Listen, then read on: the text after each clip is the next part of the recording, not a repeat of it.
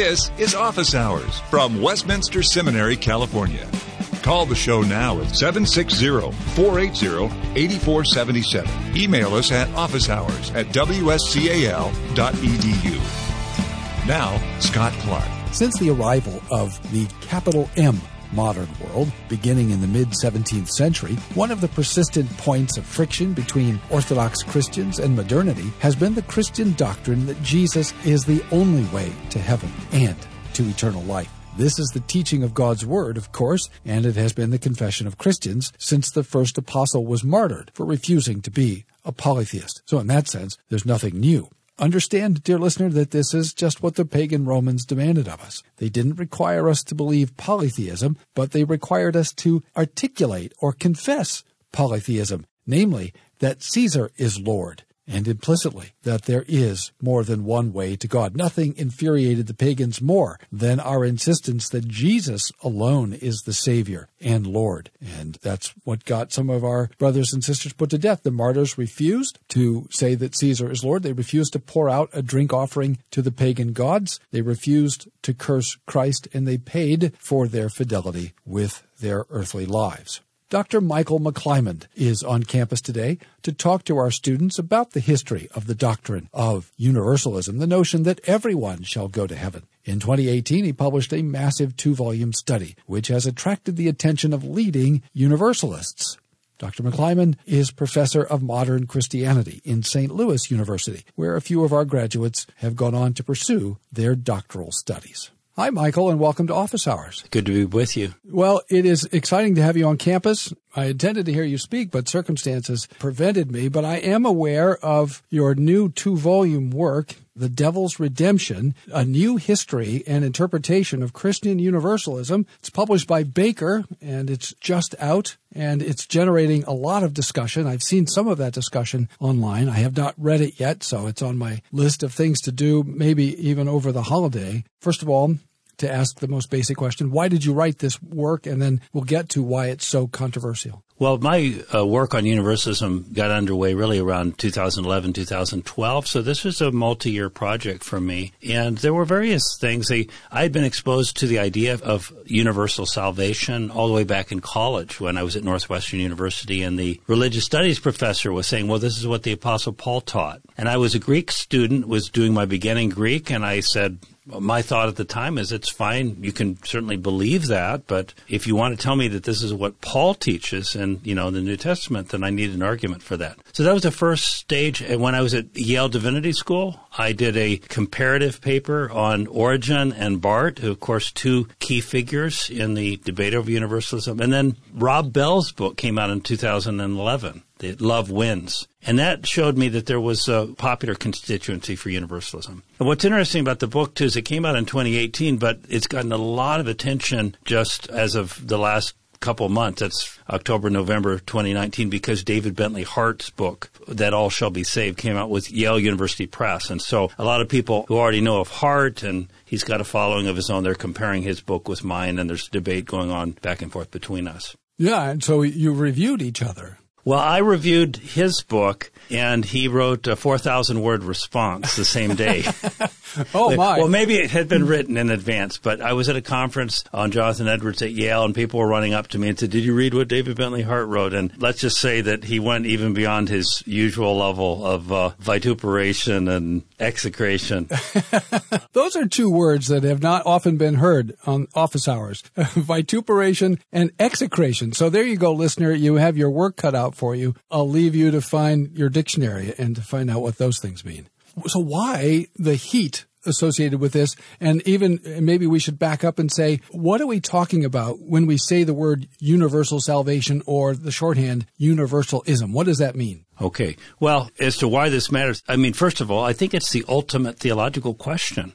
The question of the final scope of salvation what could be more important than that? And in, in Second Corinthians, Paul says that you know an eternal weight of glory, you know, far outweighs uh, the momentary light affliction. And so, Scripture looks at the events of this life in light of eternity. So, I think it's an intrinsically important issue. I found in my research that there's just this immense increase in interest in the doctrine of universal salvation in the last 20 years. It's, and it seems only to have been increasing in the last uh, half decade or so. So, universalism, I mean, simply means that all creatures, all intelligent creatures, without exception, will finally be saved. So it's an affirmation about the a final destination. There are many different types of universalism because there are different paths that could lead to that destination. In my book, I'm not really engaged with inclusivism. Inclusivism is the notion that it may be possible to respond positively to Christ and to receive final salvation without actually having heard the name of Christ. And I think there's a legitimate place for Christians to debate that issue. But universalism is a much stronger claim because it claims that all without exception will, will, finally be saved. And the antithesis of that is what? I assume particularism. Particularism would be the proper. Some use the term dualism because there's heaven and hell in the final picture that we have at the end of the New Testament. But dualism is a that's a word with some negative connotations. So I think particularism is more apt. It seems pejorative.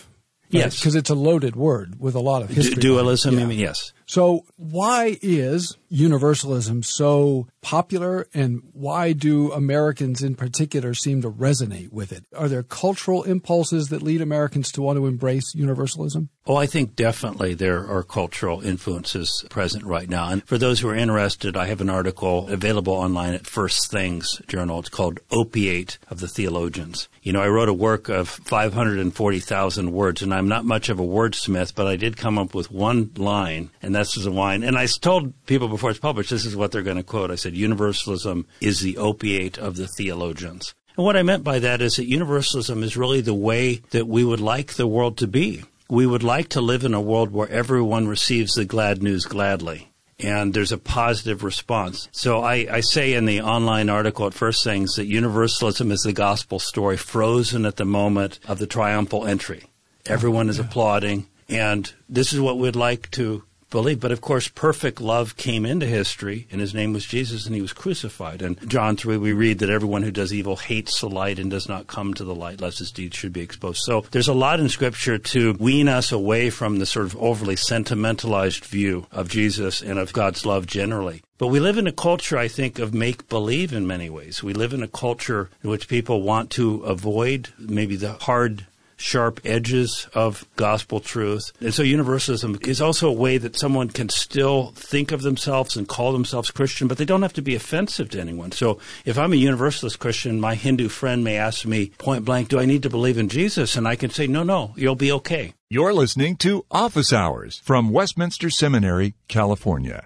Yeah, that's kind of where I was going. The Enlightenment really is fundamentally a universalist religion in some ways, don't you think? Well, yes. I mean, the first real move of you know modern theology. Some would go back to some of the rationalists of the Reformation era. I know that's your area of specialization, Socinus and some of the others. But really, the deist controversy in the 1690s really launches a kind of a modern era in theology. A lot of people trace it back to Schleiermacher in Germany, but actually more than a century earlier, you have deists saying that whatever needs to be known about God has to be universally accessible to everyone, mm-hmm. and um, therefore we need to reevaluate this whole idea of special revelation and say that general revelation has to be adequate to bring a knowledge of God's will and of uh, salvation. And this impulse is not particularly new, right? This has roots that go back quite a long ways in the Christian tradition. Is that true? Yes, yes, that, that's right. So give us a sketch of maybe where some of those impulses come from. For example, where would you see the root of it in the Christian tradition? Well, I wanted to find who were the first people ever in any religious context to affirm universal salvation. The first datable reference that I could find in my research, and I looked long and hard, is in Irenaeus' Against Heresies, and it's in the about 160 to 170 AD, and it's a reference to the Carpocratians. Now they had a doctrine of like multiple lives, multiple reincarnations, that everyone would go through one life after another until everyone had paid the last cent. That's a reference to a verse in Matthew chapter 5. But the idea is that everyone ultimately comes to the realization of the truth. And then the statement is, and thus all souls will be saved. So that's clear. Some of our Gnostic literature from Nag Hammadi, we don't know exactly when it was written, but this we can date fairly accurately. And it's an undoubted reference to universal salvation. And it's also before the church father Origen, who lived from about 180 to about 2, 250. And so it's significant because it shows that universalism existed prior to Origen's writing. So this is not necessarily an absolutely uniquely modern impulse. This has roots in very early yes. sects that broke away from Christian orthodoxy. Right. Well, and Origen is a kind of odd and ambiguous figure because he's acknowledged as one of the key figures in the history of Christian exegesis. Mm-hmm.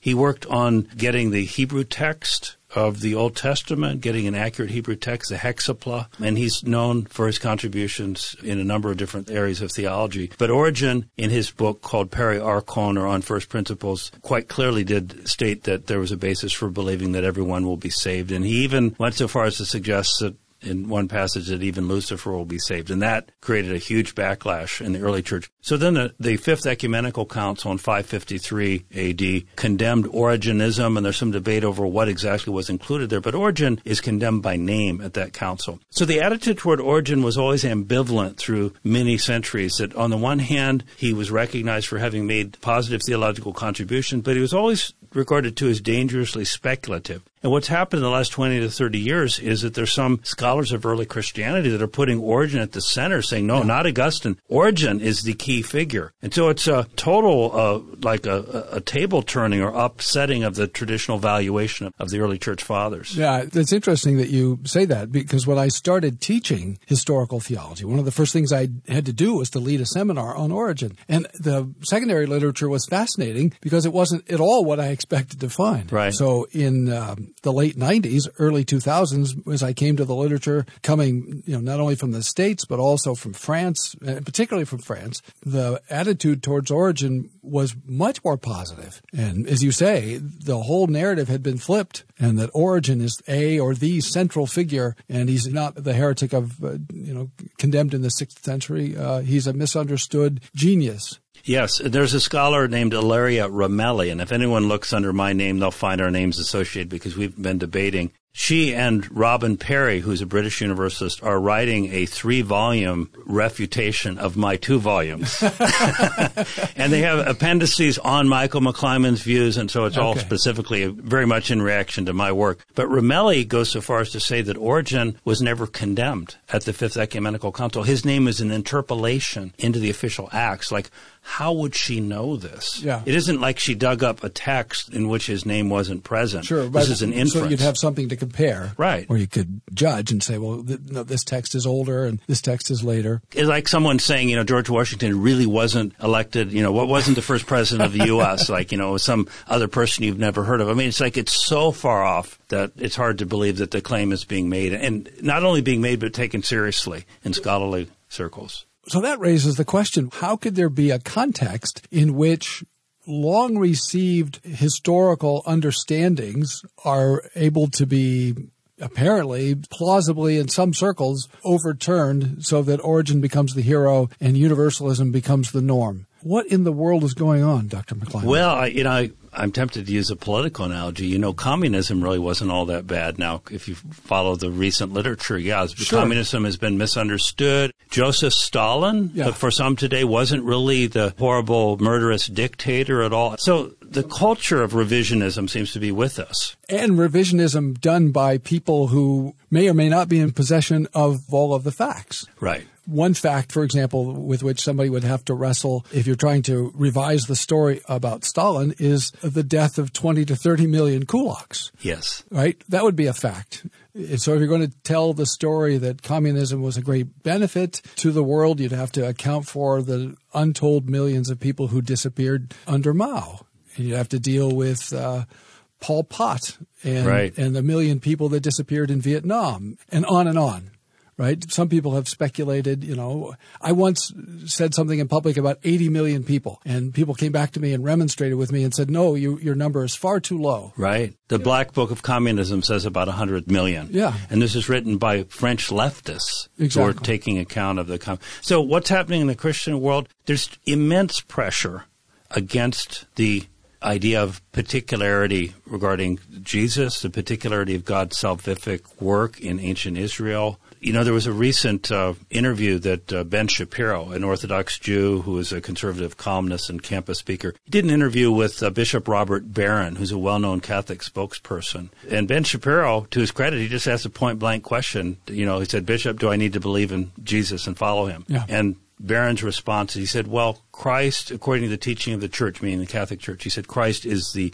privileged route to salvation. And there was a pushback afterward from some conservative Catholics saying, you know, you didn't tell him that he did need to believe in Jesus. Well, I mean, Jesus did say, I am the way, the truth, and the life, and no one comes to the Father except through me. Right. That's a hard verse to make go away. yeah. And Bishop Barron knows that verse. He's theologically very conversant. But I think we all understand why someone sitting in a hot seat at that moment would fudge a little bit, kind of a failure of nerve. And so I think there's just a lot of pressure that Christians are feeling right now not to press the particularity of Christ and of salvation, that God in bringing salvation chose to become incarnate in one man in a particular time and to call people to a response of faith toward him. Don't you think this really gets to the scandal of the cross in some way? Yes. Oh, I'm glad you brought that up because, you know, I was teaching a group of about 50 to 60, um, did a series of lectures on universalism. And actually, the book was not out at that point, And these were all pastors, they were all practitioners. And I gave them the question of developing a pastoral response to the emerging universalism in the culture. And in many of the pews of the churches, many church members are either avowed universalists or being drawn that way. And what they came back with was ultimately what I discovered independently, which was to preach the cross. Because if you preach the cross properly and truly, you are affirming God's love for humanity. This is the actuating motive of the redemptive plan for God so loved the world. It doesn't begin by saying for God so hated sin. It's love is the actuating motive, but love fulfills the demands of justice. And so in the vertical and the crossbar of the cross, you have, so to speak, the love of God and the justice of God both exemplified. And I think honestly, if the cross is preached in its fullness and integrity, that many other theological issues will begin to take care of themselves and people won't be drawn into universalism. I never dreamed that there would ever be a crisis on the doctrine of justification among evangelicals, since that's what's defined our faith historically. All evangelicals have embraced, historically, the doctrine of justification by faith alone, until now. R.C. Sproul for Westminster Seminary, California. This is the first time in history that I know of professing evangelicals have negotiated that doctrine by entering into unholy alliances with people who categorically rejected. But that's one of the things I love about Westminster Seminary. This is one of the few seminaries in this country that is acutely conscious of this crisis and is zealous to maintain the central importance and essential truth of justification by faith alone. People are always asking me where to go. My favorite seminary in the United States, in the whole United States, is Westminster. Westminster Seminary, California. WSCAL.edu.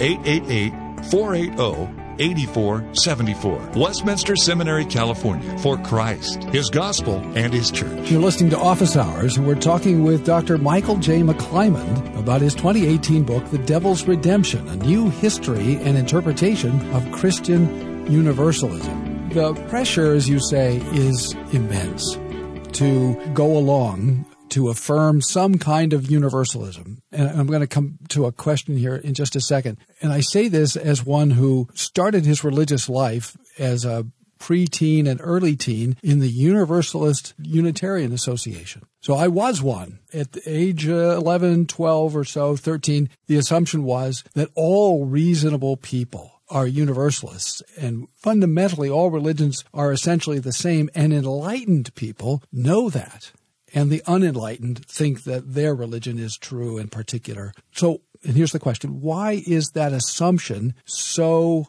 pervasive? And how do you think Christians ought to respond to it? Obviously, you're responding to it in part by telling the history of universalism. Well, I think part of that has to flow from a sense in contemporary culture that what the Bible calls sin is not really that serious. Mm. If sin is not that serious, then what Christ offers is a kind of added or supplemental dimension, benefit. Then the message ultimately is everyone is okay, but you could be a little bit more okay.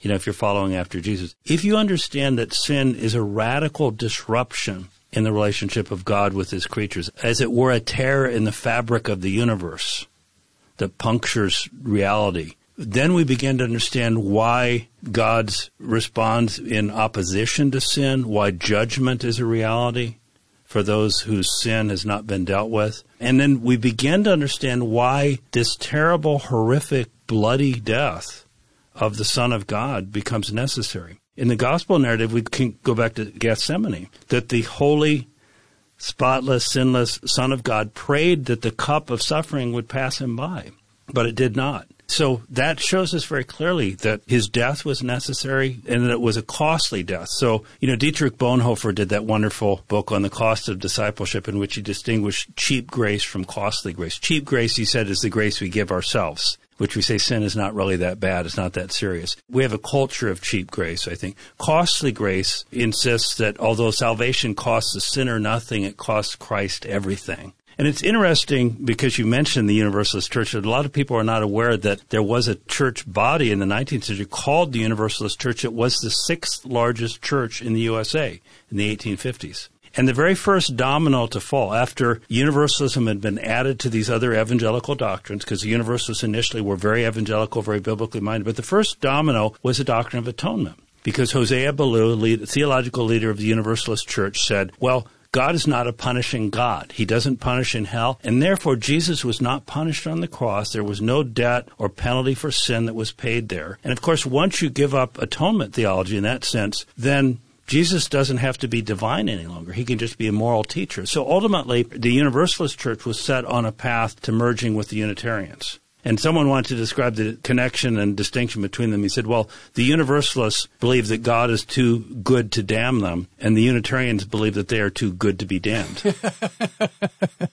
well, yeah, my experience tells me there's truth in that assessment because that was the spirit of at least some of what I heard when I was in the UUA before I became an evangelical uh, and then finally confessing the Reformed faith. One of the interesting things that you and I were discussing before we went on air is the section of your work. This is, I guess, section five or chapter five, titled In Yes and No, All Things Consist, the Theosophic World of Jakob Böhme and the Böhmists of Germany, England, America, France, and Russia. And the reason I ask is you mentioned the evangelical adoption of universalism. And I suspect it might have something to do with fellows like Jakob Böhme. So can you tell us a little bit about who he is and why people would want to know something about the theosophic world? Sure. Well, this is hard to discuss briefly, but Böhme was not a traditional academic or writer. He was a cobbler. People call him the mystical cobbler. In the year 1600, he had a mystical experience in which he saw sunlight reflecting off the surface of a pewter dish in a house. And he said that that one moment gave him a inner awareness of all reality. That's nice. He even went. He even went so far as to say, I found in one of his writings, he said, you know, when Moses wrote in Genesis about the creation of the world, it was only hearsay. He only got that second. And he said, I actually witnessed it. Oh, interesting. So he was not known for humility, you might yeah, say. He yeah. believed that he had been vouchsafed this special vision. And it's a very strange theology because God is not the ultimate principle. The ultimate principle is what Böhme called the Ungrund, which is this howling, raging, chaotic nothingness. And so if you wanted to explain this in terms of the language of Genesis, you would have to change the first verse of the Bible. In the beginning was waste and emptiness, and the waste and emptiness said, Let there be God. So there's something more ultimate than God. But the key thing in Böhme is this notion of an evolving God. That God creates the world as his body, and he's sort of the spirit inhabiting the body, but God needs the world to realize himself. And then at the end of the world process, God is changed. He's altered from what he was at the beginning. And so this evolutionary idea of God, you find this in contemporary theologians like Jürgen Moltmann, Yep. Some of the canonic relational theolo- theologians. Thank you so much for saying that. That bell is reserved for special moments. I taught the doctrine of God for a number of years, and I said to them, you know, look, I don't know a great deal about this. Most of what I know about the doctrine of God I learned from the Athanasian Creed, but I can tell you there's a difference between the traditional doctrine of God and the modern, and that is in the modern doctrine of God, he's becoming. Yes. And in the traditional doctrine of God, he just is, right? Right. So I'm so glad you said that because sometimes my students look at me like, what are you talking about? You're listening to Office Hours from Westminster Seminary, California. Well, and people think it's only the process theologians that believe God is, is in process. No. It's all throughout. And Hegel and yep. Schelling, these German idealist philosophers, they bequeathed that to the whole 20th century, particularly German language theology. Not all of our German brothers and sisters writing theology, but many of them are influenced by this so this gets me back to the evangelicals, which is a source of fascination for me. Because in the 19th century, evangelicals begin to absorb some of these ideas from people like Boehme and via how? Pietism or where do they get this? And here's why I ask. Recently, I was in a large evangelical congregation that would be recognizable, not the congregation, but what went on in the service would be recognizable to Americans in evangelical congregations and maybe Christians in other places as well. And the real focus of the whole service was therapy. Mm-hmm. It was right. not an announcement of a divine word of law and gospel of redemption accomplished outside of us and given to us. It was ostensibly a conservative religious service, an evangelical service, but we were very much at the center of the whole thing. And the point of it was that we should feel better at the end of it. And I was struck uh, how otherwise very conservative, you know, sensible people could have traded in traditional Christian teaching for a therapeutic religion and to be totally unaware of it. I couldn't agree more. I think that you put your finger on the key idea, which is the self, the human self at the center. As someone writing about ancient Gnosticism, they said it's not about theophany, God's revelation of himself, it's about egophany, mm. the ego coming sure. to realization. Suddenly, I realized who I am, who I've always been. And actually, you can find contemporary authors that describe themselves as evangelical or charismatic, moving that were biblically based, and they're saying that the human self is eternal. You are eternal. You mm-hmm. are always there with some aspect of you always with God. Like now you're in your earthly manifestation, but you're returning from where you came. Well, that's the Gnostic story. Yep. That's not a biblical story at all. As you were saying, people are always, whether it's the Gnostics or Boehme, wanting to reverse the biblical order right? I mean, isn't that fundamentally yeah. what the Gnostics do? Right. Francois du Toit, who has done some writing in defending universalism, I discuss him in my book. He goes back to Luke 15. There's a story of the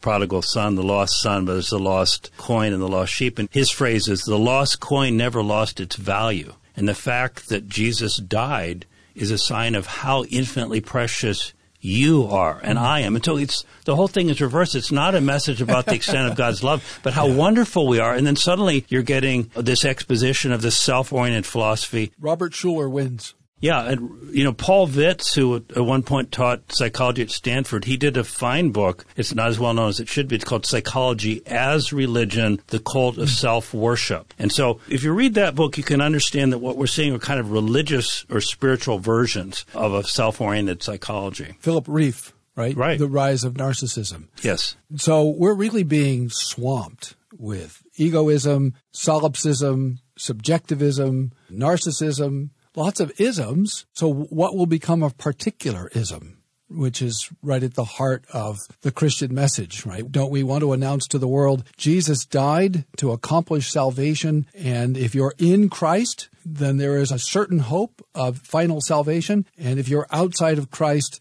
you lack that hope. Do you think we can still say that? And if so, what should we expect when we do? Well, I think, uh, you know, I don't often quote Nietzsche favorably, but Nietzsche talked about, and Eugene Peterson, a Christian author, picked this up, a long obedience in the same direction. We're called to be radically faithful, to cling to the flesh and blood Jesus. I call him the Jesus with dirt under his fingernails. This new book, you know, Richard Rohr, we haven't gotten into that, but this book, Universal Christ, which is the number one book on Christ at Amazon for the last six months. He says we need to give up the human historical Jesus completely and just follow after the universal Christ. The book is being promoted by Oprah Winfrey. So no, the church is called to be maybe in this context, cultural context, a resistance movement. And we have to think, you know, I read Rod Dreher's blog and Benedict option. I think we need to think almost like what about those political dissenters who lived under communist regimes? They sustained one another by meeting together, by reading some of the same books, talking, developing networks among themselves. It may not be immediately, it may not be within this next generation. Maybe we have to be thinking further ahead, two to three generations. We may need to be resisting some of the cultural currents and religious currents that are affecting us right now. Thanks for listening to Office Hours from Westminster Seminary, California. Don't miss an episode. Subscribe now to Office Hours in iTunes. Find all the shows at wscal.edu slash office hours. Copyright Westminster Seminary, California. All rights reserved.